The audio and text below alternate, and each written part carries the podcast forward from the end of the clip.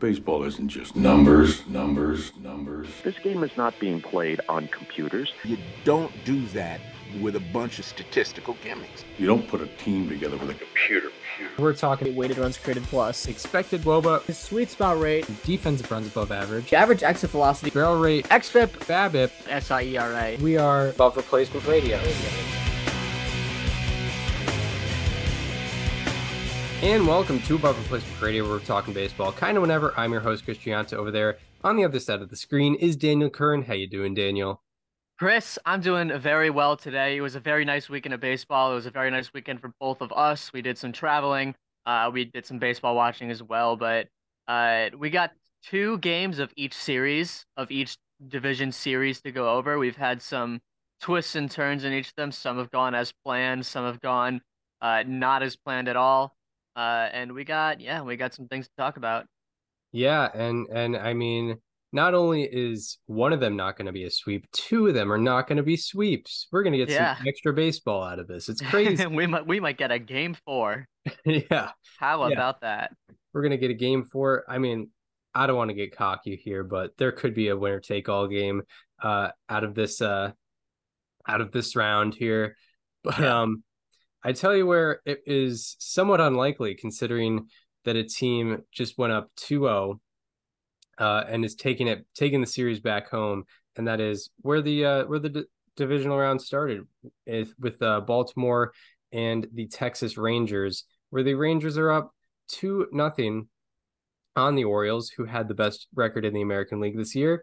Um, yeah, like uh, they're up two nothing. I mean, what what have your what have your thoughts been on on this particular series?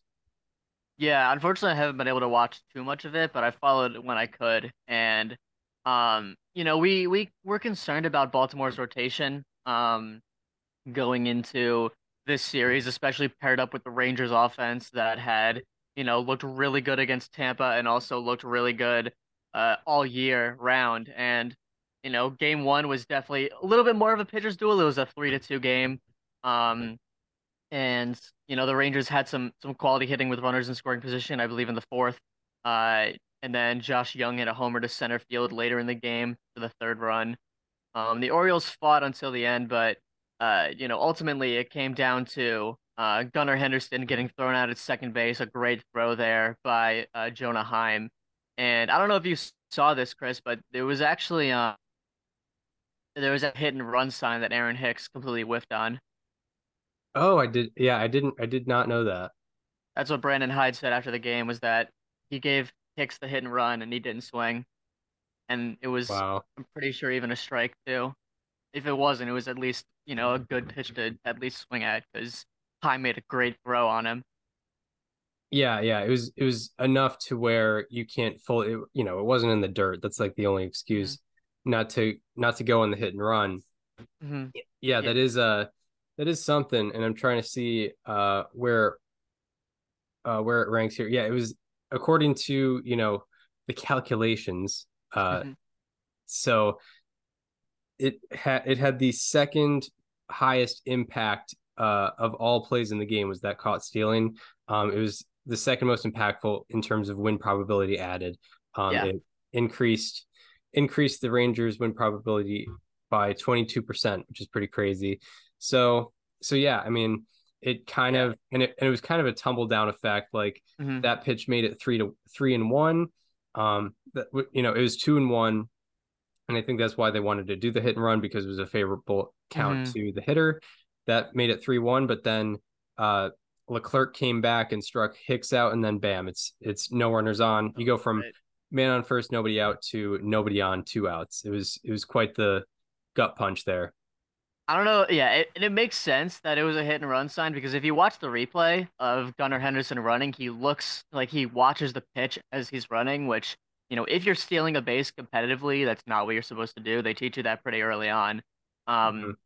And it makes sense as he was looking for a swing, right? I mean, there's no outs. Like, if you got to watch for you know, a line drive or a fly ball that you can, you know, pause or go back on. And obviously there ended up being no swing. So then he kind of realized midway through, oh, I got to just run this out and hope I make it. And, you know, credit to Jonah Heim. He made a really, really good throw. I'm trying to see if the, uh, if there's like a, percentage on the caught stealing rate, if they count that for the regular season, oh they or for the playoffs they do.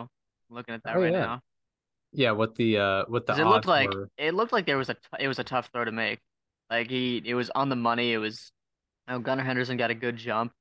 Uh, it looks like they don't have oh wait minimum stolen base attempt. one. Yeah, like I don't know. I, I remember watching it and it seemed it seemed like Henderson was going to be out. And I think that goes into the, you know, narrative of, you know, obviously it was a it was a hit and run. Yeah. Uh, so the attempted, the uh, estimated caught stealing percentage on that throw, according to Statcast, was 26%. Um, and Jonah Heim made a, like I said, a really good throw to get him. So, uh, Yeah. credit to, yeah, credit to Jonah Heim. He made a, you know, I mean, obviously, you know, the, the, the hit and run, you got, if, if you give the sign, you got to swing, even if it's a bad, even if it's a bad pitch, you know, even if you swing and miss, it still makes it a tiny bit harder for the catcher, but regardless of all that, Jonah Heim had a really tough throw he needed to make, and he did a perfect job. Yeah, it was yeah, one out of four chance that you're that you're getting in there and, and Heim got him. Like that's uh Yeah. that's pretty excellent. Um, you know, he's he's been a pretty good defensive catcher all year, so you know, Mhm. makes makes a bit of sense. Um, so yeah, I mean, that was kind of the exclamation point of the Orioles sort of offensive struggles on uh on Saturday for game one. Uh they had some trouble, you know, driving runners in as uh yeah, as as it you know pointed out, I mean they only scored two, but with runners in scoring position, they were 0 for 4 uh with three pop-ups and a ground ball double play. I mean, some of the worst results you can get because you know the pop-ups it's it's not a matter of of bad luck obviously that you know they didn't land as hits those are supposed to be outs. Um specifically adam frazier with two outs and uh men on first and second. He popped out against dane dunning which is kind of hard to do. Um but that was in the Yeah, bottom of the fourth. That was in the bottom of the fourth. Um with a man on second and one out gunnar henderson popped up against andrew heaney in the bottom of the fourth. Um Easy to do. easy yeah much easier to do and then um i'm trying to find where the other pop fly was uh here in the here in the game log um but it did happen. There was there was another one but yeah i mean i think you know much of much of playoff games can be decided on who does better with runners in scoring position and yeah that's kind of that's kind of the explainer for what happened on saturday Yeah, I mean the the Rangers have done a really good job of that, or at least you know in the first three games that they played in the postseason of, uh, getting you know inducing the right kind of contact as pitchers, right? Not a lot of, uh, and they- you saw it there with runners in scoring position. You know they didn't, uh, you know three pop ups on a ground ball, uh, with runners in scoring position. That's as good as it gets, basically. I mean, I, the only thing that's better would have been four pop ups, but yeah, I mean they've done a really nice job of uh of doing that all postseason. Yeah, and and the ground ball came in a, in a double play opportunity, which Yep. uh which is fantastic. So so yeah, I mean they they really came through. Like timely pitching has been uh very good for the Rangers. I mean, not that they needed much timely pitching against the Rays because they were usually up. Um, but you know, they've they've come through when they when they've needed to. And you know, that was the biggest, you know, detractor for people when predicting against the Rangers was their pitching staff. And Mhm. um, you know, at least in the first three games of the postseason, they've shown to uh they've shown to really come through in the big moments. Uh speaking of, you know, a, a guy you wouldn't expect to really succeed that much, but did was Andrew Heaney, who, you know, he was obviously the the Rangers' third option out of uh out of the starting rotation because he didn't pitch in the wild card round. He um, you know, he didn't strike out much. He he only struck out one batter in three and two thirds innings, but he limited he limited the good amount the good kind of contact. Uh, only one out of twelve of the batted balls he allowed were both hard hit and in the sweet spot zone, that eight to thirty two degree zone, um, where you know hitters hit 590 and slug 1100 that's the sweet spot zone and he avoided that with avoid you know he avoided that and hard hit balls in those zones uh he had an 8% rate of hard hit sweet spot uh, batted balls, whereas the league average this year was 18%. So, Mhm. you know, your average pitcher on 12 batted balls is going to give up, you know, two or three, you know, hard batted balls, hard hit and it's in the sweet spot zone. Whereas, you know, Andrew Heaney only gave, gave up one and it, you know, was was a limited damage uh batted ball. It was it was a double um that had a 13 degree launch angle, so it wasn't getting out of the park. So so yeah, like Heaney did a wonderful job of limiting the you know the the harmful contact that you know can can get a rally going Yeah. Um, and anecdotally speaking, uh, like I said, the Rangers have done a good job of that all postseason. In the first three games that they played, being you know the two games against Tampa, Tampa Bay, and the one game, the game one against Baltimore, uh, they allowed 70 total batted balls, and only six of them were hard hit and in the sweet spot, and that is an 8.6% rating for a three-game total among all their pitchers, um, which was the only team in the playoffs that had a lower rating was the Blue Jays, who, you know, uh, obviously have not played as much as the uh, the Rangers have, yeah right? Uh, and also one of the three they gave up, unfortunately, was a home run, and uh, they did not have the fortune of scoring as many runs as the Rangers did in that first round. So, uh, Yeah. yeah, I mean, the Rangers have arguably had uh, the most effective pitching staff all postseason in terms of getting the right kind of contact. And even if you just uh, if you separate it to just sweet spot percentage, I believe they have a, they had a 30% sweet spot rate against um in those first three games, which was among the lowest uh in you know among all of the playoff teams. And they also had a 32.9% hard hit rate, which was the lowest of all playoff teams. Doesn't matter how many games they played. Um, and obviously game two was a bit of a different story, but you know they still got the job done. yeah they got the they got the job done and and you know they were able to make it so that they had control of the game from the second inning second inning on orioles you know shut it down in the first inning leave the you know rangers leave them loaded in the top of the first then the orioles score two in the bottom of the first but then there's a five run rally by the rangers to make it uh to make it five to two um yeah like they uh the the Rangers, you know, they had a little bit of good luck on their side, but only for a couple hits. But really, you know, like just attacked and attacked and kept attacking with runners in scoring position to make it a five run rally. And then the next inning is a grand slam. Um, really, really puts things in a good spot for the Rangers. Yeah, I mean it was nine to two at one point, right? And the final was eleven to eight. So Yeah. Orioles did fight back, and you know, even if it's a loss, I feel like that is some kind of momentum that they can go off of going into Texas because they're going to need it. Obviously, they're down to nothing. Um, but yeah, the Rangers have looked really good all postseason. You know, their offense has been timely. They've hit with runners in scoring position, uh, and as we kind of mentioned, their pitching has gotten the right kind of contact for you know most of the time. Obviously, Game Three was a little bit different, but or Game Two was a little bit different of that Orioles series, but you know they they still came out with a win. Yeah, and I think the difference maker game two was walks. Uh, the Mhm. Rangers walked eleven times. You know, that's you know half credit to the Rangers offense, half um unfortunate. You know, half discredit to what the Orioles pitching staff was doing. And you know, I'm not like I'm not going to say that uh one thing is the main difference and when I when I make this analogy, I know that the game would be managed if if things didn't happen in this in this order and maybe the game result would be different. But what led up to the Mitch Garver Grand Slam was three walks. Like and Mhm. you know, those those were obviously all driven in and the Rangers won by 3. They they won by those three by those three walks and I I um unfortunately I, did, I didn't check how many of those walks scored but i imagine it was a it was a pretty large if amount There were, if there were 11 runs scored and 11 walks, uh, it, probably a decently high number. yeah probably like six or 7 Mm-hmm. and uh and yeah shout out to corey seager getting the playoff playoff uh playoff game walks record love to see Yep. that Big, big time. yeah Who, who do you know who owned the record previously? Do we know? Did they ever say? there were like 18 guys tied with four Okay, fair enough.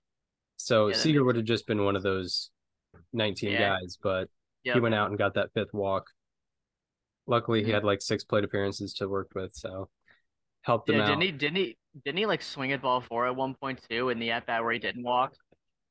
I feel like he, I feel like he did. I I do know just that it ended So desperately wanted anything to hit. it ended. It ended on a strike, but I I didn't keep track closely of like whether he fouled off a pitch before that. He hmm he might have fouled off a ball. Right. Um, and uh, although the Orioles did lose game two, Jorge Mateo had himself quite the day. He went Yeah. four for four with two doubles, and he is the fourth player in MLB history to get four plus hits and two plus doubles in a game in his first two career playoff games. Fourth player in MLB history to do that. So uh, yeah, shout out Jorge Mateo. No, people won't really remember, but we're gonna try to do that because yeah, Yeah, he's he was what we pretty do. unbelievable. Yeah, Um, no, that is what we do. Um, so I feel like we should kind of preview these these couple games going on in Texas now because the Orioles uh are playing with their backs to the wall. They're trying to avoid uh the entire AL East going winless in the playoffs, and Dean Kremer is starting Game Three against Nathan Eovaldi. Um, do we think it's over, or do we think the Orioles uh find a way to squeak at least one out and force a Game Four where it would be probably Grayson or probably be uh the, the game one starters Bradish and uh Heaney. yeah, I mean, like, so it's it's a it's it's an interesting situation where like, yeah, it, it could be like a don't let don't let us win today scenario for the Mhm. Orioles. Um, Yeah. because you know it's like if we win this game, then we got Bradish going game four, who's who did pretty well. And then anything could happen game five, and you're at home game five as well, which gives you a, a decent advantage. They have a good crowd over there at Camden Yards. But I mean, That crowd did look good. If big game Nate shows up like he Yeah. did against the Rays, it's over. It's it's unquestionably over. Um, you know, the Rangers offense I think will match up decently against Dean Kremer. Um, they've been doing well, especially in high leverage situations lately. They've been doing well pretty much the whole offseason. You could argue argue outside of the Diamondbacks, maybe the best offense of this postseason so far. And and yeah, like I mean, this is a big big starting pitching mismatch. The Rangers are getting their first home game of the playoffs. I think they're going to be I think they're going to be psyched up over there. They've I mean, they've Mhm. seen this team go from you know a very low low of having to face the Rays after you know the day before being in the lead in the AL West to winning four straight road games. I mean, they're they're going to be pumped up over there at Globe Life. It's going to be their first playoff game at home at that stadium, um, which is uh, which is you know something else. So yeah, I mean, I I have a hard time thinking that the Orioles are going to win this next game. Yeah, Yeah, I mean, look, I picked Orioles in five. Um, so I feel like I can't just deviate that from now and change my guess to Rangers in three. So, um, you know, I mean, I think, you know, I think the Orioles are capable of winning. I mean, right? Like all, like I've said, all they've done all season is defy what was expected of them. You know, we had them in last in the AL East. They won 101 games. Um, and I don't know. It just feels like they can't go out like this, but also they very much could because this is a team that doesn't have a lot of postseason experience. You know, this is the first for them, and you know, ideally, you know, people say like the they'll be back, they'll be back thing is like a cliche, but it feels like impossible to not say with the Orioles. Um, right? Yeah, this is just the start with them. I think. Hmm That's or at least that's you know the hope. Like if they're not back, then something went horribly wrong because they still have, you know, Jordan Westburg to develop. They still have Colton Cowser to develop. They still have Heston Kjerstad to develop, and they still have Jackson Holliday in the minors, who Yeah, had like a 990 OPS this year as a 19 year old at like three different levels, four different levels. and also like Rutschman and Henderson are both very young and still could be getting could be getting better. Like Mhm. I could see Henderson being a seven win, eight win player. Um, you know, as he as he gets better, but you know, not eulogizing the Orioles yet, obviously. Um, Mhm. but you know, I guess you could you could make the point that there might be a little bit of pressure on the Rangers because yeah, I mean, this is this is their pitching mis- mismatch. You know, the Orioles already had their pis- pitching mismatch in game 1 and potentially game 4. So, the Rangers have a little bit bit of pressure to execute here because then they go into the pitching mismatch that goes in favor of the Orioles, and then it's Game Five if they if they don't win that one. So there's a little bit of pressure here, but I I think the Rangers will will execute on it. I want to see the Orioles win one. Like I feel like they're just too good of a team to get swept out of these playoffs. But you know, crazier things have happened, right? Yeah, I want to see I want to see four game fives. I think it would be Yeah. I want to see that. Um Yep. But yeah, it, it does feel like too too much or like too much to just get swept in the first round. You don't want to see that. Mhm. Um so yeah, now on to the next series.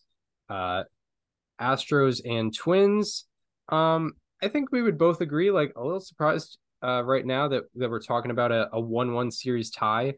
Um it's things haven't gone as disastrous for the Astros as it has for the Orioles and Dodgers obviously, but uh, you know, I think the Astros are a little disappointed disappointed in the results. Um but game 1 they they take it. Um I my my random my most random prediction comes true. Yeah, Jose Altuve. First pitch, dude. Yeah. First pitch, four seamer up and in, and he takes it to the train tracks. I think the only incorrect prediction there was you said Crawford boxes, and he hit it over the Crawford boxes. yeah, I guess yeah, and I, you're I- not you're I'm not tw- quite Mike Blowers. yeah, I uh I I tweeted it out and at the end there was a bit of a cut on Crawford boxes, but I I did say off Joe Ryan and Joe Ryan Oh, did, whatever. did Well, not pitch. But we Yeah. we assumed he was pitching game 3, but I forgot Over was I forgot how good Ober was doing. Um yeah, Ober, his outing, I think, kind of went like as I would have expected because he's a guy that, you know, he has very good strikeout to walk numbers and he gives up a lot of home runs. And if you look at his outing, he had good strikeout to walk numbers. I don't think he walked a single batter, um, but he gave up two home runs, one to Altuve, and then he gave up another one to Jordan. Yeah, yeah, and and Jordan, um, no matter what the score was, he was he was coming through. And Yeah, he only pitched he only pitched three innings, struck out two batters, walked none. Uh, and then yeah, two home runs. Yeah, three innings, two two strikeouts, no walks. Yeah, uh, yeah, and and the Astros win game one six to four. There's a little bit of a scare at the uh, at the end where you know the Twins have a four run inning, and you know it looks like they could come back, but luckily for the luckily for the Astros, Bryan Abreu and Ryan Pressly shut it down. Um, there was a big problem with the Twins, you know, executing with runners in scoring position. They went one for 12 with runners in scoring position with six strikeouts and two ground ball double plays. So eight of the worst possible outcomes on 12 opportunities, or I think 13 opportunities because there was a walk in there. But um, but yeah, I think that that was the difference maker because outside of that three run home run, they were 0 for 0 for 11 with with runners in scoring position. Um, you know, not that the Astros necessarily did a crazy amount with runners in scoring position. They scored a lot off of home runs, but um, but yeah, I, just another example of like you really need to come through in the big moments. And I guess the Astros came through in the big moments from a pitching standpoint. Um, in game one though, you know, the it was what's was it six to nothing when or no, it was five to nothing when uh when Hector Neris came in to relieve um Justin Verlander and like the Twins jumped on him. Like he faced six batters and threw 18 pitches. Hmm. Yeah. Um, and he even and he got two strikeouts too. So like, you know, when they were hit, like, because if I'm looking at this this pitch, you know, this uh pitch breakdown here, the first batter he faced was Matt Wallner. He hit him on the second pitch of the at bat, and then uh, Ryan Jeffers hit a first pitch single. Um, so that was you know automatically two on and none out, right? And then he strikes out Willie Castro Uh, on actually like quite a few pitches. Strikes out Edouard Julien on three, and then Jorge Polanco hits the home run on the third pitch. Royce Lewis homers on the second pitch, and then he's out. So I mean, like they they jumped on Neris in a way that they just didn't do so with Verlander, and it paid off because they you know they tagged him for for four runs. Yeah, yeah, it was it was very very interesting, especially Neris like you feel like Neris he's high strikeout, high high walk kind of guy, so you would Mhm. expect him to have, you know, higher pitch counts, but only 3 pitches per uh, per batter faced. Yeah, I mean um And even then, still two strikeouts. Still two strikeouts. Yeah, it's crazy. Still, still 27 Ks per nine, actually. Um, Only got yeah, right, outs. exactly. yeah, 27 strikeouts per nine. Um, so yeah, uh, Verlander, you know, looked pretty good out there. He, you know, he did allow he allowed seven base runners, but you know, never as meant as shown. You know, the Twins did not, you know, execute with runners in scoring position, so he he got out with six shutout innings, six strikeouts. Um, what was interesting to me, like this surprised me that he didn't get more strikeouts. Verlander had a 38% whiff rate on the day. Um, on sliders, particularly, it was 11 swings, eight swings and misses. And uh, on all breaking pitches, he had 12 out of 21 whiffs uh, for a 57% rate. And out of his 32 playoff appearances in the pitch tracking era since 2008, uh, this playoff start had the highest whiff rate on his breaking pitches. So, you know, the old the old man still got it in the tank, at least with the breaking stuff. Um, and yeah, I mean, it it kind of solidified a bit of confidence because he's he's very up and down in the playoffs some sometimes. Yeah, no, but he looked he looked legit. I mean, he looked like the guy that they traded for, um, in that game, right? I mean, six shutout innings, three walk, three walks and six strikeouts is you know you could ask for less walks, but regardless, how many hits did he give up? Like not a lot, Four. right? Four hits, yeah. Yeah, And I mean, the, he got the Twins to ground into two double plays as well. He had a lot of, uh, at least early in the start, he had a lot of ground balls. I think like six of the first nine batted balls were eight degrees or lower yeah, which you know, Verlander. especially with a runner on first, less than two outs, that's that's pretty that's pretty crucial. So uh, maybe a little bit of pitch into the situation there. Mhm. Um, so yeah, like that that's a good sign because I think one of the things we pointed out uh heading into the series was the Astros pitching is not the same as it was last year. You know, obviously Verlander is not exactly the same as he was last year with him not being a Cy Young winner this year, albeit a good pitcher. But you know, Framber Valdez's ERA I think increased. Christian Javier is not really close to the same pitcher he was uh last year. So, you know, it's a good sign to have that top of the rotation deliver in in the first game of the playoffs like you need it, like you need him to. Yeah, no, it was it was a really good start for Verlander. Obviously, the bullpen uh wasn't great, but um yeah, I mean, he looked very impressive for the fact that he looked visibly older throughout the regular season, and the fact that you know there were some question marks with the Astros rotation specifically, and he kind of looked like he was going to shut those down uh, early in that start, and he did. Yeah, absolutely. I mean, um, I I need to I should double check how many batters he faced uh on the night. Yeah, he faced 24 batters, six strikeouts. So you know, 25% strikeout rate is pretty nice there. Um, so yeah, and then game two, it kind of is like the opposite game. Um, you know, Twins execute more with runners in scoring position. Astros execute less with runners in scoring position. There's a Twins pitcher who's dominating on the starting pitching front um, in Pablo Lopez. And yeah, Lopez had a really, really interesting game. Seven innings, one walk, no runs, seven strikeouts, but also a 78.5 7, 78.5 mile per hour average exit velocity against, along with a 26% sweet spot rate against that. You know, the the average sweet spot rate is around 33%, and he was at 26. And out of the 111 playoff starts with 100 plus pitches thrown in the StatCast era, Lopez's Sunday start had the lowest average exit velocity against, or lowest average exit velocity against. Um, so yeah, it was it was interesting. Not that he didn't give up a lot of hard contact, but he also gave up a crazy amount of soft contact. He had he had uh he had seven batted balls with sub 70 mile per hour exit velocities, uh, which were the most batted balls of those uh of those types of um exit velocities um in a in a statcast era playoff game. So yeah, I mean all in all, this is to say he really came through. Like didn't allow too much hard contact, uh, struck out a good amount of guys, and also you know in the big situations came through to you know go seven shutout sh- seven shutout innings. Yeah, no, he uh I wasn't able to watch this game unfortunately, but uh you know, I looked at the stat sheet and kind of looked back at his outing and he he looked like an ace, right? I mean, he looked like the cliche playoff ace. Like I the stat I think the stat was like he was the third Twins pitcher to go seven shutout innings in a playoff start behind um or it was like I forget what the stat was, but it was like seven shutout innings and like X amount of strikeouts in a playoff game behind like Jack Morris and Johan Santana, um, which are you know when you think of Twins playoff aces, those are the two that come to mind. And I think I'm assuming it's only Twins history because Walter Johnson definitely did that too. yeah, yeah, yeah, yeah. Not counting the Washington Senators here. Yeah, That's- no. The Senators erasure is very concerning, but I get it. People have their narratives.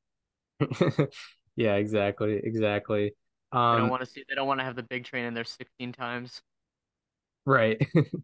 Don't want to clog the list up with uh with the Weiser Wonder. Shout out to shout out to his Idaho League days. Um or su- yeah, Southern Idaho League or something like that. It was crazy.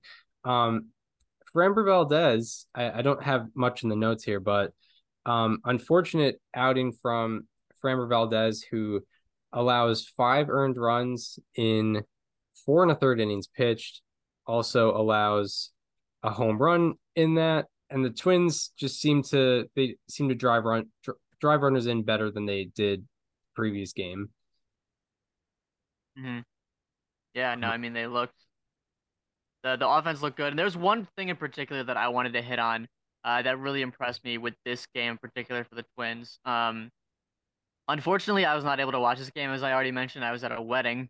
Um, so shout out to Dylan and Shannon. But uh, you know, afterwards I looked at the highlights and there was one thing that really impressed me, and it was in the what what inning was it? Um, whatever inning it was when Carlos Correa hit that hit that uh two run single up the middle against Framber Valdez. But uh I think that was the fifth inning. Yeah, that was the fifth inning. It made it five nothing. So Carlos Correa comes up in the fifth inning. Uh bases loaded. I believe it was one out. And uh he ends up hitting a single off of Framber Valdez, his former teammates, and that ga- gave the Twins a uh five nothing lead uh, which was, you know, kind of the uh, with how Pablo Lopez was pitching, that kind of sealed the deal with that game. But what really impressed, there was a lot more that really impressed me when you dive deeper into this. So the uh, single that Carlos Correa hit was off a Framber Valdez sinker that was uh, just below the strike zone, and uh, I don't know exactly the the amount of feet it was off the ground, but it was between one foot and one and a half feet off the ground, uh, which is generally like just below the strike zone, maybe touching the hair of the bottom of it. Uh, point being, we know who Framber Valdez is as a pitcher. He's a ground ball god. He gets a lot of guys to roll over on his sinker specifically, and he's you know you look at you look at the the ground ball rate leaderboard in any year since 2021, you're probably going to see Framber Valdez towards the top of it, if not at the top. And one thing I looked at was since 2021 there have been going into that at bat, there have been 45 batted balls that people have hit against Framber, Framber Valdez either in the regular season or the playoffs that were sinkers at one to one and a half feet above the above the ground, and those batted balls produced an 80% ground ball rate. Uh, 35 or 36 out of 45 of those batted balls uh, produced a ground ball, and Carlos Correa made it 36 out of 46. Um, and Chris, you've highlighted Carlos Correa a lot this year, specifically with his ground ball related struggles, uh, especially with runners on in high leverage situations. He's a guy that's hit into a lot of double plays this year. Um, and, you know, he's just struggled a lot in those scenarios with keeping the ball off the ground. Uh, and this was a situation where, when you do the math, he should have hit a ground ball, but he he was able to somehow get under that Framber Valdez sinker that was below the strike zone and outside, by the way, and hit a sweet line drive into center field, like as perfect as of a hit as it gets in that situation. 97 miles an hour, um, 14 degree launch angle, I believe it was. There was no one catching it, and uh, you know, we you talk about guys that struggle in the regular season that find it in the postseason, like the, the you know the the example that comes to mind was Cody Bellinger in 2021, right? He had a miserable regular season And then in the playoffs, he delivered the game-winning hit that propelled the Dodgers over the Giants, the 107-win Giants in the NLDS, and that's kind of Carlos Correa's version. He takes a pitch from Framber Valdez that that by all accounts should have been a ground ball, and he ropes it into center field for a line drive. Yeah, Correa, I, I highlighted his issues with runners, you know, runner on first and less than two outs, which is the double play scenario. And yeah, during the regular season, he had a 70% ground ball rate with a runner on first and less than two outs. That was a situation that was bases loaded, one out. And uh, instead of instead of grounding into a double play, uh, I believe he drives in two runs there. So, um, yeah, and and it's and it's off the most difficult pitch not to ground, you know, not to put into the ground. It's a Framber Valdez sinker that is one to one and a half feet above the ground. Um, and yeah, I think you make a good point where he could redeem himself in these playoffs. You know, the fact that he only was able to get like one win above replacement, be a below average hitter, below, you know, well below average base runner, and, you know, w- with decent defense, but albeit, you know, be kind of an average player this year. He can, you know, he can, he can write, you know, fix that narrative uh, with a with a successful postseason. And you know, he's done that. He's done that before. I know he did that in 2020. Um, not that it was a long season, but you know, not the best regular season, but came through in the postseason. Um, as far as, as I know it's as... only. By the way, I know it's only the first year, but how do you think the Mets and Giants were feeling watching that on on Sunday? Like, do they think it's too soon to start thinking about the regret, or are they thinking, man, like we could have had that guy, but we passed on his his uh his you know his knee. What's funny? What's funny is like you could like he he didn't perform to the thirty million dollar year player that you know the Twins are paying him to be, and he he did have a lingering injury, but it was not what they weren't signing him for. Yeah, it was an unrelated thing. It was an unrelated thing. It was it was his plantar fasciitis or yeah, he had he had plantar fasciitis. Um, his foot was just not good, and it was an ankle issue, which I know that ankle's near the foot, but it was a it was an unrelated injury or or, or faltering there. Um, and yeah, I mean, you know, the Mets, the Mets and Giants, you know, to be fair, they're not in the playoffs, and Carlos Correa wouldn't have gotten them into the playoffs, unfortunately. Um, and unless you know some some things magically changed, but um, but yeah, but I mean, it could it could develop over the next few years. Um, as far as the rest of the series, I mean, what how do you how, how do you view this series differently or similarly to what you did before the series started? Yeah, the Twins look good. I mean, you know, I picked Astros in four, which is very much still in play. Um, but I don't feel great about it. I feel like the Twins gotta at least take one of these games at Target Field coming up. Um, you know, I it's it's gonna be fun. I'm very excited, obviously, to see what happens. But um, th- these look like two very evenly matched teams right now. You know, like game one was attainable for the Twins. Uh, game two was less attainable for the Astros, but Pablo Lopez just looked so good out there. Um, the Astros did get to the bullpen a little bit. They scored two runs. Uh, Yordan homered. Um, they scored another one. Unless it was the Yordan homer a two-run homer. Um, I forget. I don't think it was. But yeah, uh, the teams look very. It looks like, other than maybe Phillies Braves, it looks like the most evenly matched series we have going right now. Yeah, right, right, right. And yeah, for me, so I think so. I put Astros in four, and you know, not that I'm saying that I should get credit after this, but I, I think how I look at it now, I think it'll be more like Astros in five. And let me tell you this is it'll be it it'll look up it might look a little bit like the Philadelphia series last year for the Astros. They go down two to one after Sonny Gray does well against them. Christian Javier doesn't deliver like he did last year. They're down two one on the road in a pretty hectic uh, road environment. Justin Verlander comes in like he did in Game Five in Philadelphia, ha- has himself a good game, does enough to win that game and bring it back to Houston where Framber Valdez comes in, does very well, like he did in game six against Philadelphia, except it's game five against Minnesota. That's my prediction. I think I think the okay. Astros will take it in five now. But if they take it in four, I should also still get credit for that. But either way, And Um, also, I think the Twins are gonna win it in four, and also I think the Twins are gonna win it in five. So if any of those happen, you can credit me. Exactly. So either it's it's potentially, you know, pre-series Chris is correct or mid-series Chris is correct or neither Or the tw- or the Twins win. or the Twins win or the Twins win. Um but that's that's my vision of it right now. I mean, I feel And- like I feel like either uh, the Astros could also just win uh, game three and five, and then you're just completely wrong on everything. Oh yeah, that's true. Yeah, I could be wrong. They could win Um, tonight, lose tomorrow, and then take it in five. Yeah, right, right, right. Well, um, we'll have to stay tuned for it.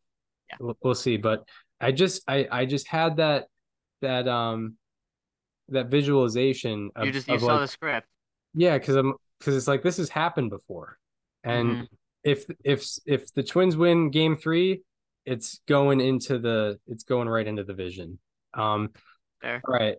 Yeah, I mean, I will say I don't love the matchup of Christian Javier facing the Twins lineup right now. Um, you know, it's he's a guy that gives up a lot of fly balls, a lot of pop ups, yes, but you know, it's it's a matter of Kenny like when players hit in the air against Christian Javier tonight, which they will.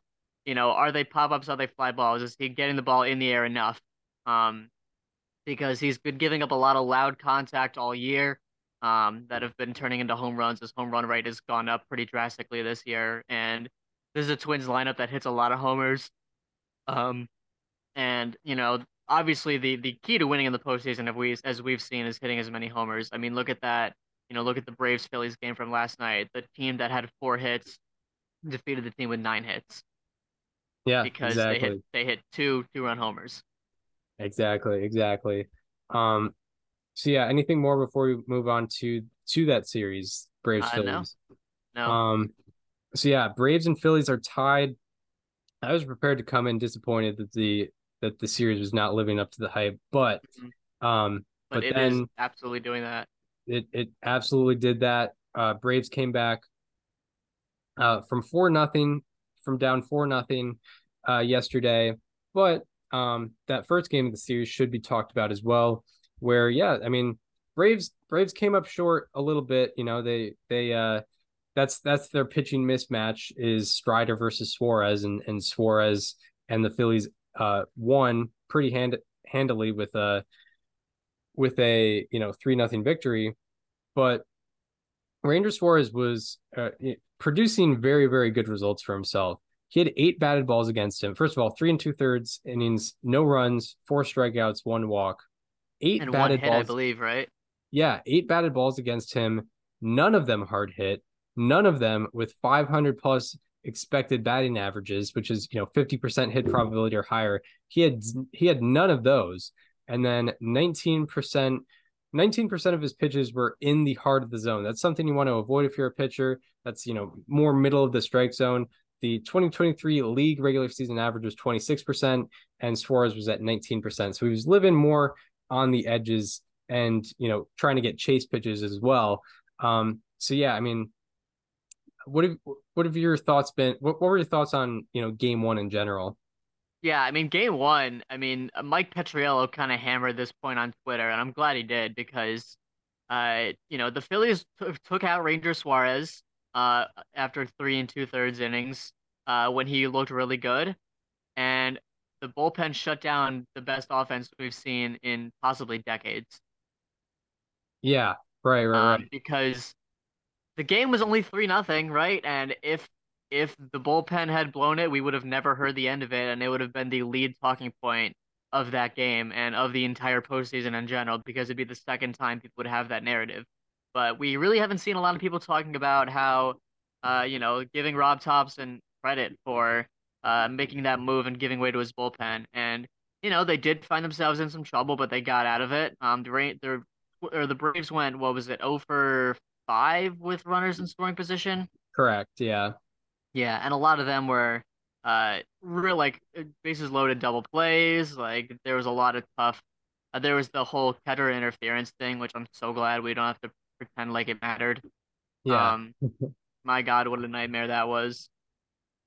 Yeah, and and uh, you know, not to advance too far, but you know, the next day, Wheeler, you know, maybe the best pitcher in this postseason, Mhm. um, allows a couple runs the third try the third time through the lineup. Not that you know, I don't think it was a big conversation to take him out, but I it- was gonna say kinda like funny. uh, not a lot of people were talking about the fact that maybe they left Wheeler in too long and didn't go to the bullpen. And I don't and I think that's fine. Like I, I probably would have kept Wheeler in as well. He did look really good in those first six innings, gave up one hit, right? yeah, And yeah. Yeah. And if, two, th- hit, if two hits and one two hits and one run. if there's a guy you're not taking out, it's it's Zack Wheeler right Yeah. now. And I Um, get it. Like I like I said, I wouldn't have took taken him out as well, but you know, if people talk about keeping him in the same way they talk about taking a guy out, you know, there would be a Yeah. lot more talk about it. Exactly, exactly. And you can make Um, the case that lost in the game.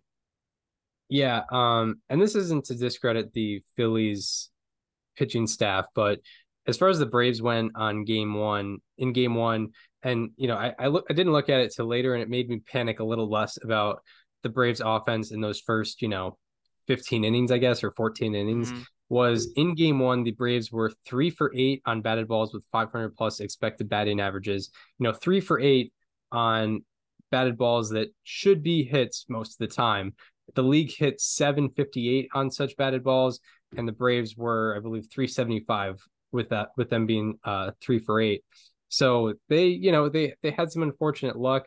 Uh, I know that, you know, that Matt Olson uh fly out to center field with with uh I think men on first and second.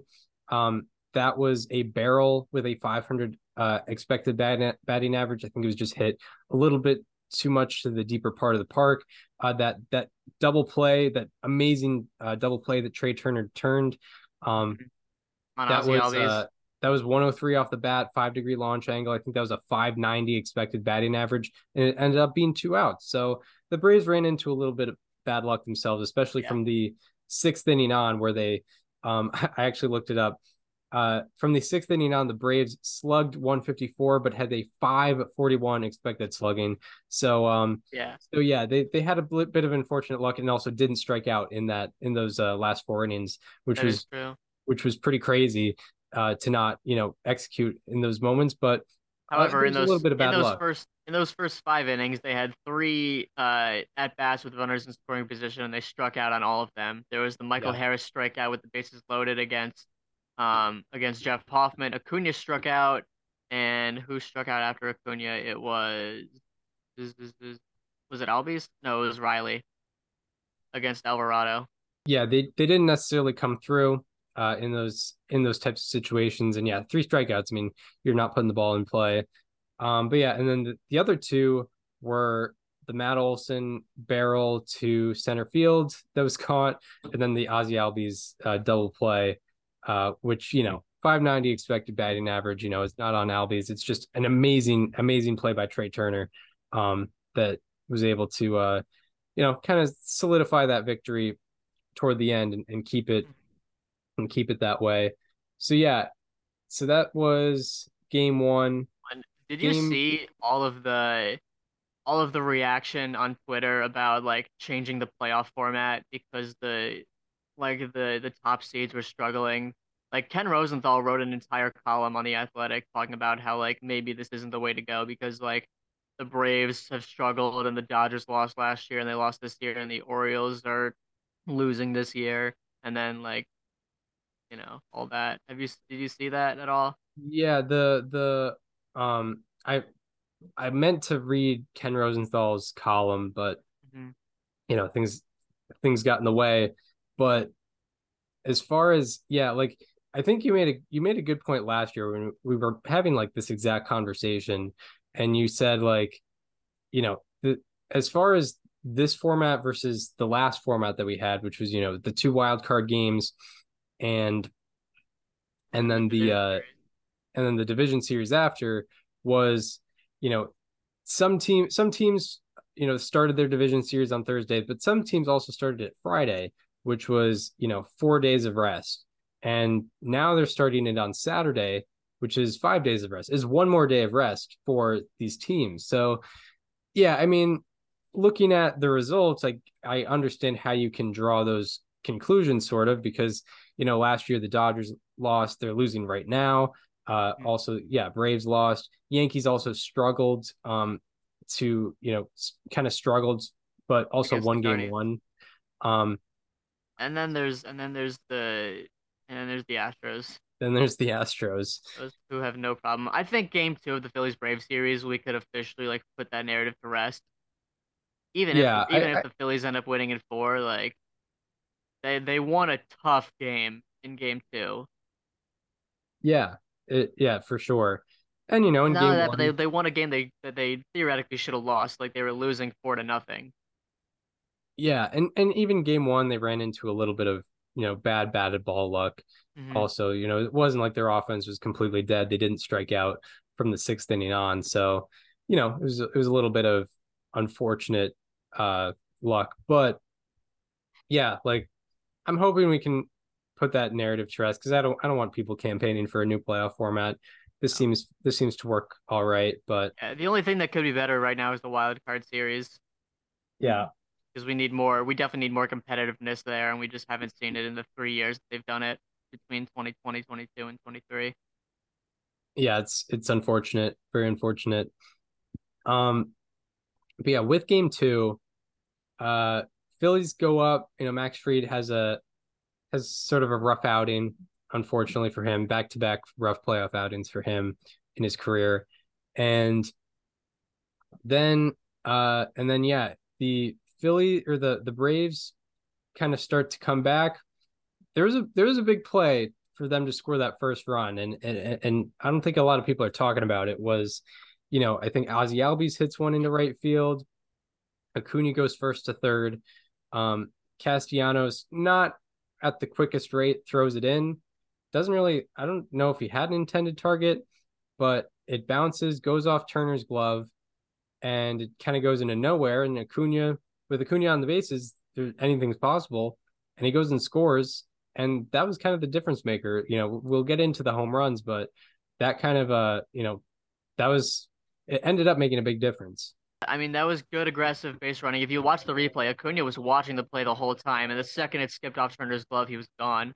Um, and there was just no way it was getting him. Yeah, that was good heads up base running by Acuna there. Um, and yeah, it did make a difference because he wouldn't have scored later, right? Yeah, yeah, exactly. Like, yeah, there was there, there's a there was there were a lot of lot of little things in this immediately after.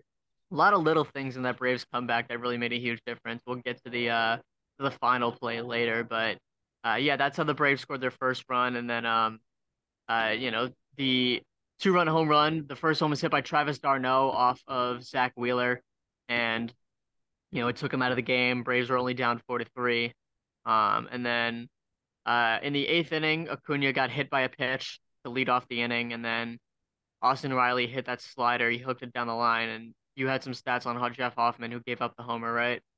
Yeah, and it it was it was curiosity for me because I had not really heard much about Jeff Hoffman, but he had a really good year this year. He did. Um, He's a five one eight native. Uh, where where's he from? Uh, Shaker High. He's Nice. from I think. Uh, what's I think Latham, which is like 15, 20 minutes from me.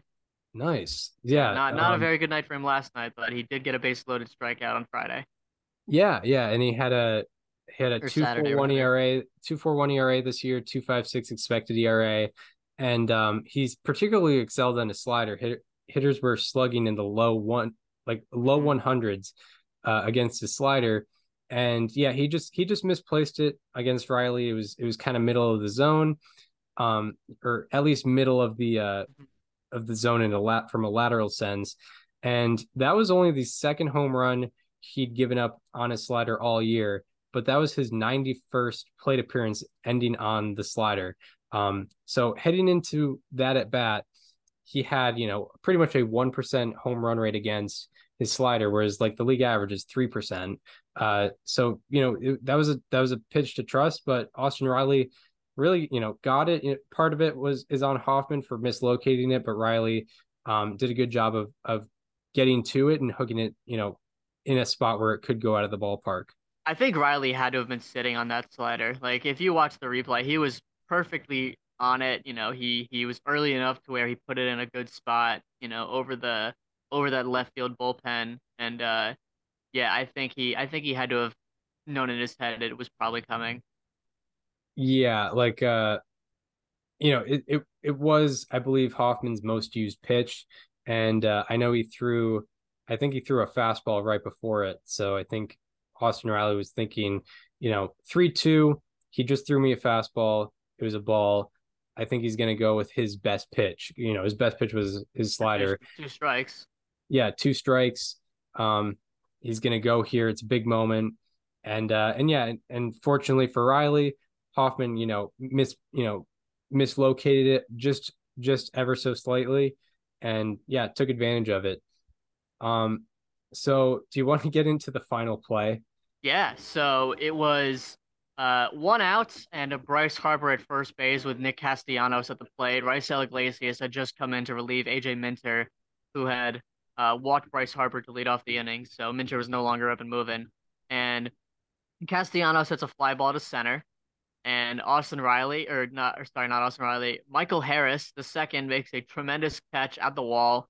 Um, it had a 45% catch probability according to StatCast. So you know, it was less likely for him to make the catch than it was for him to not make the catch. And he comes down with it, throws it back in, and they double up Bryce Harper. But the the, the real MVP, the the unsung hero of this play was Austin Riley, who hit that homer because uh, the throw skipped past Ozzy Albies and Orlando Arcia at the middle infield, and Riley was right there to back up the throw, and and he made a really nice throw over to Matt Olson to get Harper for the final out. He kind of like sidearm shoveled it over there. And uh, you know, I saw a tweet from a baseball coach on Twitter last night that kind of perfectly put it, where you know, backing up is not a skill; it's a choice. And Austin Riley made that choice, and it ultimately won the game. The won the Braves the game right there. Yeah, yeah. It seemed like he knew that throw throw was coming in that direction. He came across it, cut the cut the ball path off, and you know made a good throw. Like he was moving. It was it was like a it was almost like Arenado esque, like that yeah. moving throw toward the toward the base and yeah i mean it was a, it was a pretty pretty remarkable play pretty remarkable moment in the series. I mean definitely like without a doubt one of the first one of the first and hopefully first of many like unforgettable moments from this postseason. Yeah. Yeah i mean that right now that's easily game of the year with the you know the late comeback from the braves the great play to finish it off. Um i hope the the riley play gets the same kind of praise that the Jeter flip play gets because it's the same kind of, you know, uh, heads up, high IQ fielding play uh, that ended up saving a run, or not saving a run, but saving a large portion of the game late um, in it. And, uh, you know, it's, you know, it, it took, and I don't blame Bryce Harper for going as far as he did on that, on that, uh, you know, on that hit because in his mind, he's scoring from first and tying the game up. And uh, you know, it took two really good plays to get him, which, you know, in a, in a more likely scenario, he's either still on first or he's in the dugout because he scored. And it just happened to have been two really nice plays that got him. Right, right. Yeah, it, it was the the fact that either of those happened. Yeah, it's it's um it's hard to it's hard to predict something like that going mm-hmm. going down. Um yeah so yeah, like I mean, yeah, that's that's just the Braves coming through in in big moments, which they didn't do the previous night. You know, it was I think you, yeah, I'm I'm wondering if like what the comparison of base runners they got on, um, in game two was compared to game one because it probably wasn't that different. Yet they scored five more runs. So, um, yeah, I mean, big home runs. They only had four hits. So. Yeah, good, good base running, and yeah, I know Wheeler didn't walk. Uh, Wheeler. I think he walked one guy. Yeah. Because there was um, so I know he walked. I believe it was Acuna. Um, it was one of those guys, but he walked somebody. There was Trey Turner uh making an error at shortstop, which was the first base runner for the Braves. So I think they had six base runners in total, or seven because Acuna also got hit by a pitch. They got four hits, one walk, and a hit batsman, and an and error. An, and an error. So seven. So yeah, they got seven base runners as opposed to um I gotta I gotta look at game one here. They probably had more. Yeah, they probably had more base runners there. Uh they had five hits, three walks. Yeah. yeah already already more. So yeah, I mean, hitting hitting home runs makes the difference. yeah, that's it. No, I That's know it. people don't want to face the facts, but that's what it is. Teams that out homer their opponents, I believe, are 10 and 0 this postseason. That's Or crazy. 9 9 and 0, 10 and 0. I think the Dodgers and Diamondbacks tied last night, right? Yeah, they had to have just JD homered and Lourdes Gurriel homered. Right. Yeah. Yeah, so I think it's 9 to nothing. yeah it's it's uh it's big because it can you can have less you can have le- less base runners than you did the the day before and score five more runs You can Um, also have less than half the number of hits as your opponent and still win. yeah yeah exactly um anything more before we get into dodgers diamondbacks No, let's talk about this series because, oh my goodness, did I fall into the trap? i mean I, we literally said this is a trap prediction series, and I said, yeah, I'll jump into it and see what happens. And I am, and I, I, I fell right into it. I'm in the quicksand right now. both i'll say both felt like traps like both predictions felt like traps because it was like oh i like with either prediction i had when i if i were to be wrong i would have been like oh, how did i not how did i not think it would go this way like Yeah. with uh with the dodgers losing right now i'd be like if they were gonna come through in this postseason series like they don't they they they squander like a lot of the postseason series that they that they have. Whereas if I picked the Dodgers and the Dodgers were, were winning, I'd be like, how do I not go with a 100 win team? I mean, look at all that star power over there. They have a much better offense. They have a much better bullpen. How did I not pick them? So either way, it felt like I was gonna end up stupid, and so far that's that's the case. Um, what you had a so it's it all starts with the first inning of game one, and you had a good stat of the first two innings for the Diamondbacks. Yeah, so the Diamondbacks in the first two innings of that game had, well, first of all, the, you know, they they absolutely beyond teed off on Clayton Kershaw. Like we've had, we've seen Clayton Kershaw go through his postseason struggles. This was not even the same thing, and unfortunately, Kershaw has been battling an injury uh, throughout the year, which really sucks. Um, you know, I'm not trying to make excuses because that was beyond laying an egg, but uh, every single batted ball that Clayton Kershaw gave up was a hard hit ball. The softest hit ball he gave up was 96.7 miles an hour. Um, he gave up six runs before recording an out, I believe, right? Um, Um, yeah, yeah, he so. gave up six runs before giving up an out, for allowing an out. Um, three barrels, by the way, one to Ketel Marte, one to Christian Walker, both doubles, and then of course the Gabriel Moreno home run, who looks fine from that concussion that he that it looked like he suffered in Game Two in Milwaukee. Um, and yeah, my goodness, Corbin Carroll homered off of Emmett Sheehan in that uh, second inning as well. And in the first two innings of the game, the Diamondbacks had uh, seven batted balls that were at least 100 miles an hour. Uh, and that is the most that any team has produced in the first two innings of a playoff game since at least 2015. Um, additionally, it's the most the it's the most 100 mile per hour batted balls that the Diamondbacks have ever put up in the first two innings of any game, playoff or regular season since 2015.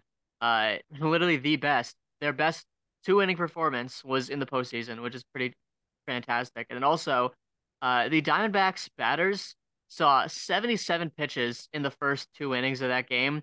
That is the most pitches any team has seen in the first two innings of a playoff game since at least 2008, which is when the pitch tracking era began. So it was a pretty historic night on the Statcast sheet for the Diamondbacks uh, to start that game. Yeah, that is that is unbelievable. Um, what they were able to do, both uh, hitting the ball hard and also putting together good plate appearances, and you know, putting together a lot of plate appearances. I mean, Yeah. you, you can't you can't get that many pitches thrown to you if you're not if you're not getting hit after hit or walk after walk.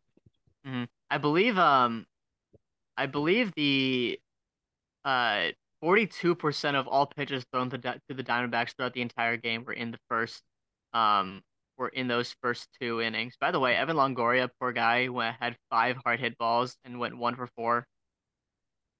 That sucks. Poor guy. Um, yeah, Yeah. that's tough.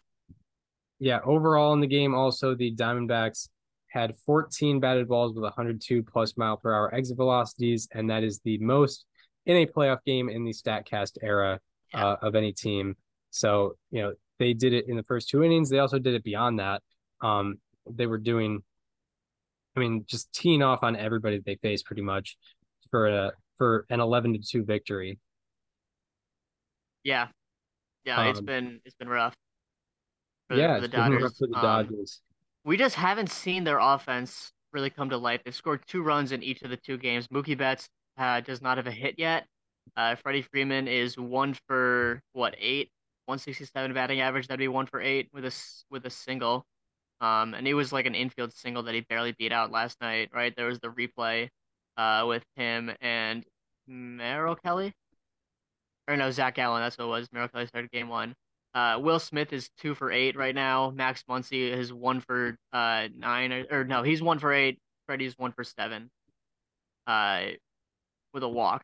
Uh, the only person that we've really seen show up for the Dodgers on offense is JD Martinez, who went two for three with a homer last night. So, uh, congrats to him. But everyone else has not shown. The starting pitching hasn't shown. The offense hasn't shown.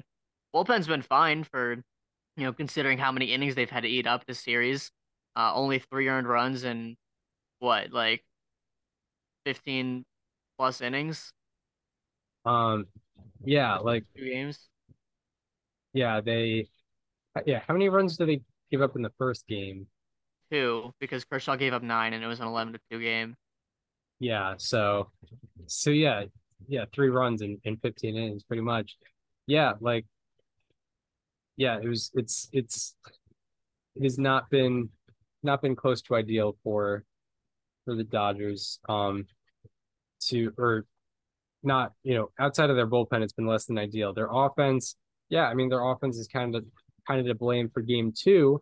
You know, they didn't have the best start from Bobby Miller, but you know, Oh, Kershaw gave up six. That's right. Okay, so Emmett Sheehan did give up three, but Emmett Sheehan was kind of a starter. I mean, he was supposed to be in that rotation. So not counting Emmett Sheehan, uh, yeah.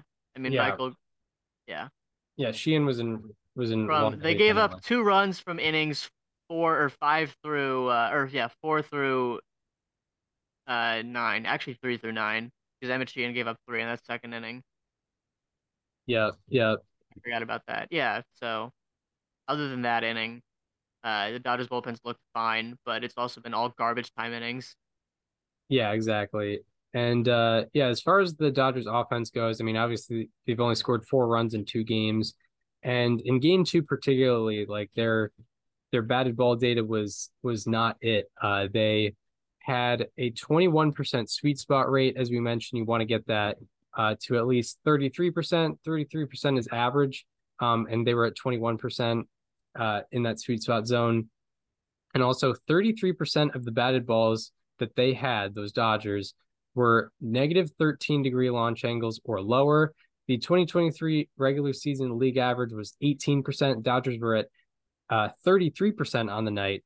Uh, the when when you hit it negative 13 degrees or lower, you get bad results. The league slugged 135 on such batted balls uh, this year, and the Dodgers were one for eight with a single on them, um, and not getting the results on those on those batted balls. So, and uh, I think part of it had to do with those Diamondbacks relievers. Like they, you know, I know Saalfrank got one of those. Ryan Thompson got, I think, three of those or something like that. He's a big sinker baller from uh from that arm from that uh, sidearm slot. So you know, part of it is the pitching style of the of the Diamondbacks, but you know, the Dodgers exceed off of uh, off of offense. They scored, I think, like maybe the second most runs in baseball this year, or or uh, yeah, I think second most runs in baseball this year behind the Braves. behind the Braves, and they just haven't they haven't shown up really at all.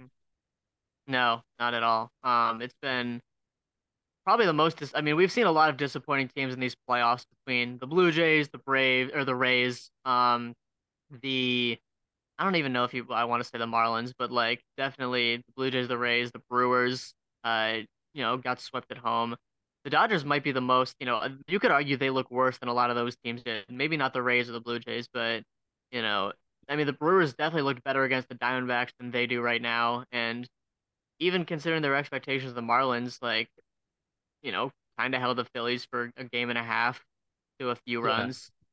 Um, I know they didn't really score many themselves, but the Dodgers just look they look really bad right now. Like they just they look very uninspiring, and it almost feels like this is a sweep waiting to happen right now. I'm not that's not I'm not saying that's my prediction, but I mean it they just it just doesn't look like they're having fun out there at all. Right, right. I'll uh, reinvite. Yeah, they they have not they've yeah they haven't really looked good in in much of the respects. At least especially like the respects you'd expect them to be good in. Like you didn't expect the best starting pitching from the Dodgers of this series, and you know that's been that's been you know almost exaggerated uh, by example in in this one where you know they've gotten two guys that haven't been able to get you know past like the third inning, but their offense um their offense is just not performing like you would expect it to perform. Um, also, I you know I didn't realize uh, before uh, before the show they have a like I mentioned they had a 21% sweet spot rate in game two. Overall in the series, they have a 19% sweet spot rate. That is overwhelmingly the lowest out of all 12 playoff teams uh, thus far this postseason. So, yeah, I mean, they got to get it together. Uh, they obviously got to get it together quick. Um, nothing will really surprise me on the result of the series if they take it in five. I'm not really surprised. Um, but no, I wouldn't be surprised either.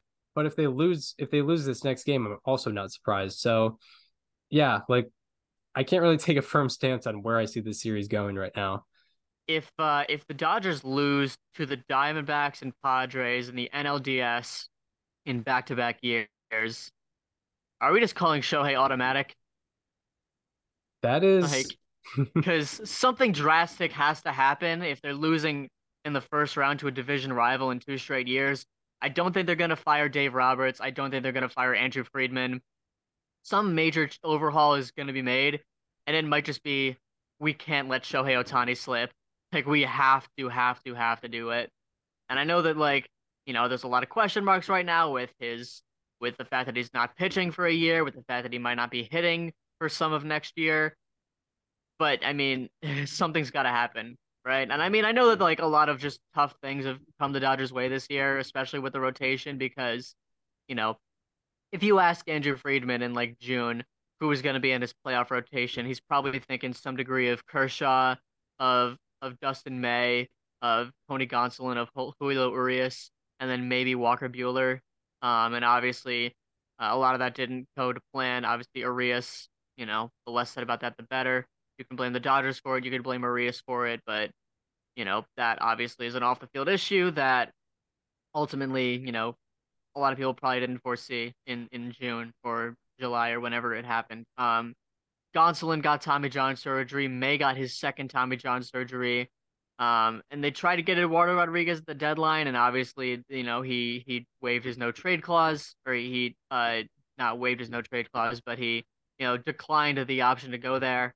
Um, and you know, some of it is tough luck, some of it is uh, the fact that maybe they just didn't supply the team with a good enough rotation to compete in October. Um, but you know, I think something's going to happen this offseason, uh, big if they lose this series. Yeah, and it's it seemed like they were kind of saving up for him. You know, they didn't have a they mm, didn't they really had, have they a. had Noah Syndergaard start the third game of the year. Yeah, like they didn't I mean, have. Let's let's be for real. They didn't have a very productive off season most recently. You know, usually they have a great off season, but this was not the case. You know, they lost Trea Turner, Justin Turner, and um, Tyler Anderson as well, who was, you know, let's not forget, very good for them last year. Um, so and and then they didn't really supplement that talent well enough, which is why, you know, I kind of went with the Padres for uh for for the NL West and why I thought they were going to win. You know, luckily for the Dodgers, they were they did they won that uh division handily, but yeah, I don't know if it's a thing where like this roster is constructed for the regular season and not the postseason. That seems kind of like a false notion, but still, like, how can you really argue? Like, it's it's hard to argue against it when you know they've lost five straight postseason games, and some of them just like game one was not really competitive at all. Yeah, like it's it's hard not to think about what's going on with them in the postseason right now. Yeah. Um. Let's talk about the. Let's show some the Diamondbacks some love for a second, because I don't want to make this this entire conversation revolving around the Dodgers being bad, because the Diamondbacks have looked really, really impressive uh, this postseason. Like I was worried about that offense, and it looks good. Like they're they're hitting for power, they're hitting for contact. Like Corbin Carroll looks like a stud in these postseason games. I think he has like a 1600 OPS through four games. Uh, he's hit two home runs, both of them just mammoth shots. Gabriel Moreno uh, looks like I think I saw someone on Twitter say he's got to be the best like 104 OPS plus hitter of all time right now because he looks like a legitimate threat at the plate. Uh, the rotation, the bullpen has looked excellent. I mean, like Paul Sewald has been a lockdown closer. They've had guys come in and get big outs, whether it's Kevin Ginkel, whether it's Andrew Saalfrank, uh, Ryan Thompson. Like everyone has been a reliable, you know, guy for them in these in these playoffs. Yeah, no, much much credit to the Diamondbacks. You know, should be thrown their way. Like, you know, they look like they're potentially a threat in the NL West. You know, from uh for the next few years here, and yeah, they're just they're just showing it. Like the as you mentioned, that bullpen coming through in big moments, like guys like Thompson and Saalfrank are getting you know good ground balls uh when when the moment you know needs them to, and you know that bullpen I didn't have high, expectations for heading into, heading into this postseason, and you know they're showing me why I'm wrong. You know they're they're playing uh they're pitching excellent, and you know I think they've only given up two runs so far in the postseason. Where do we look? You know, I think we got to look at the uh, Dalton Varsho trade where they acquired both Gabriel Moreno and Lourdes Gurriel Jr., who's looked great for them all year and homered last night as like not only the best trade that they made in the offseason and the best like additions that they made and one of the best additions that any team made uh, last year, but also like just one of the best trades that the franchise has ever made, right? Because Randy Johnson and Curt Schilling were both uh, free agent signings, or was Curt Schilling a trade? I think both free agent signings. Yeah, yeah. I, I know Randy Johnson was definitely a free agent signing. I'm pretty sure Schilling was as well. Uh, like who else? Like, what are the most memorable Diamondbacks trades of all time? Mike Lee. I guess I guess Gallen for Chisholm, right? Yeah, that's probably the best one in franchise history. But that one's got to be up there. Yeah, definitely. Like, especially like, you know, this was if the we probably predicted if the if the Diamondbacks were going to win this trade, it was going to play out over a longer period of time. Where Moreno, you know, he's he's coming up, he's excelling, um, and you know, Varsho, like you know, he kind of runs out of team control. Whereas that's not the case. The Diamondbacks are winning from pretty much day one. They've been winning uh, this this trade, which is, mm-hmm. uh, you know, I wouldn't have predicted. Um, I mean, Varsho, least, at least for this year. I, I liked. I think Varsho was overall an upgrade for the Blue Jays. I know that he didn't perform offensively the way you hoped, but um, like he made them a much better team on defense. You know, we talked about it with Mark Simon, um, and I still think he's gonna look good for them in the future. But I mean, the Diamondbacks, the return that the Diamondbacks got has been very excellent. I've I've always liked Gabriel Moreno, but I he's all you know the fact that he's already a league average bat and a really really good uh defensive catcher with throwing specifically is a huge bonus. Uh, actually, the offense is a bonus, really, but he's a really good catcher behind the plate. And I mean, we saw the power. You know, he hit that that moonshot off a of Kershaw in the first inning, and he has two in the postseason so far. Yeah, absolutely. Like, yeah, I mean, there's something something to be said about the Diamondbacks. They're they're the coming they, through. The fact that they started Brandon Pfaadt in Game One instead of their two legitimate postseason pitchers, uh, and it looks like the perfect move. Like it's it's been pretty remarkable. Yeah, well, I, I don't think it was necessarily their choice. I no, it, was not But I mean, you know, they could have pushed Gallen out there on three days rest, and no one would have really batted an eye at the time. You know, I don't think there was anyone saying like they got to start Brandon Pfaadt game one against Corbin Burnes, right? Yeah, probably not. Probably not. Um, but yeah, they did it, and you know, ultimately, it's just like it's every everything's clicking. Everything's clicking yeah. over there in Arizona. They're another yeah. team that has gotten four road victories and are coming back home to probably a rowdy crowd. Um, it's gonna be hard to get it done for the Dodgers. Yeah, no, it's gonna be tough, but it's gonna be. I'm very intrigued to see what that what postseason Chase Field looks like right now, especially with the Dodgers in town, because it's not uncommon for the Dodgers to come into Arizona and have a lot of Dodger blue in the crowd, but you know, I'm very much wondering, like, is Arizona going to take over now that they're up 2-0? Is it are they going to take over because it's the first postseason games they've seen since 2017? Are Dodgers fans going to avoid going because they're down 0-2? Like, I'm very excited to see what that home crowd looks like against a, a not only division rival, but a team that like the Diamondbacks clearly really want to beat. Yeah, absolutely. Yeah, it'll it'll be it'll be very it'll be very interesting to see. Yeah. Um, anything more before uh, we wrap this up? Uh, no, I'm very excited to see uh, games three and you know the, the couple game fours that we have guaranteed, and maybe the other game fours that we might end up seeing, and hopefully some game fives. Yeah, hoping for uh hoping for a winner take all because we've only yes. had we've only had two since the 2021 NLDS. Uh, so we'd love to love to have more of them. Um, all right, well that does it for this installment of Above Replacement Radio. We hope you enjoyed this one. If you are listening on Apple Podcast or Spotify and want to watch the conversation, as it happens, go to the YouTube channel. It is called Above Replacement Radio. And if you want to follow us on social media, follow me on Twitter, Echoes underscore Gianta, uh, and follow at Daniel underscore Curran on both Twitter and Instagram. Um, at Daniel underscore Curran and follow the show Instagram at Above Replacement Radio for all the show needs.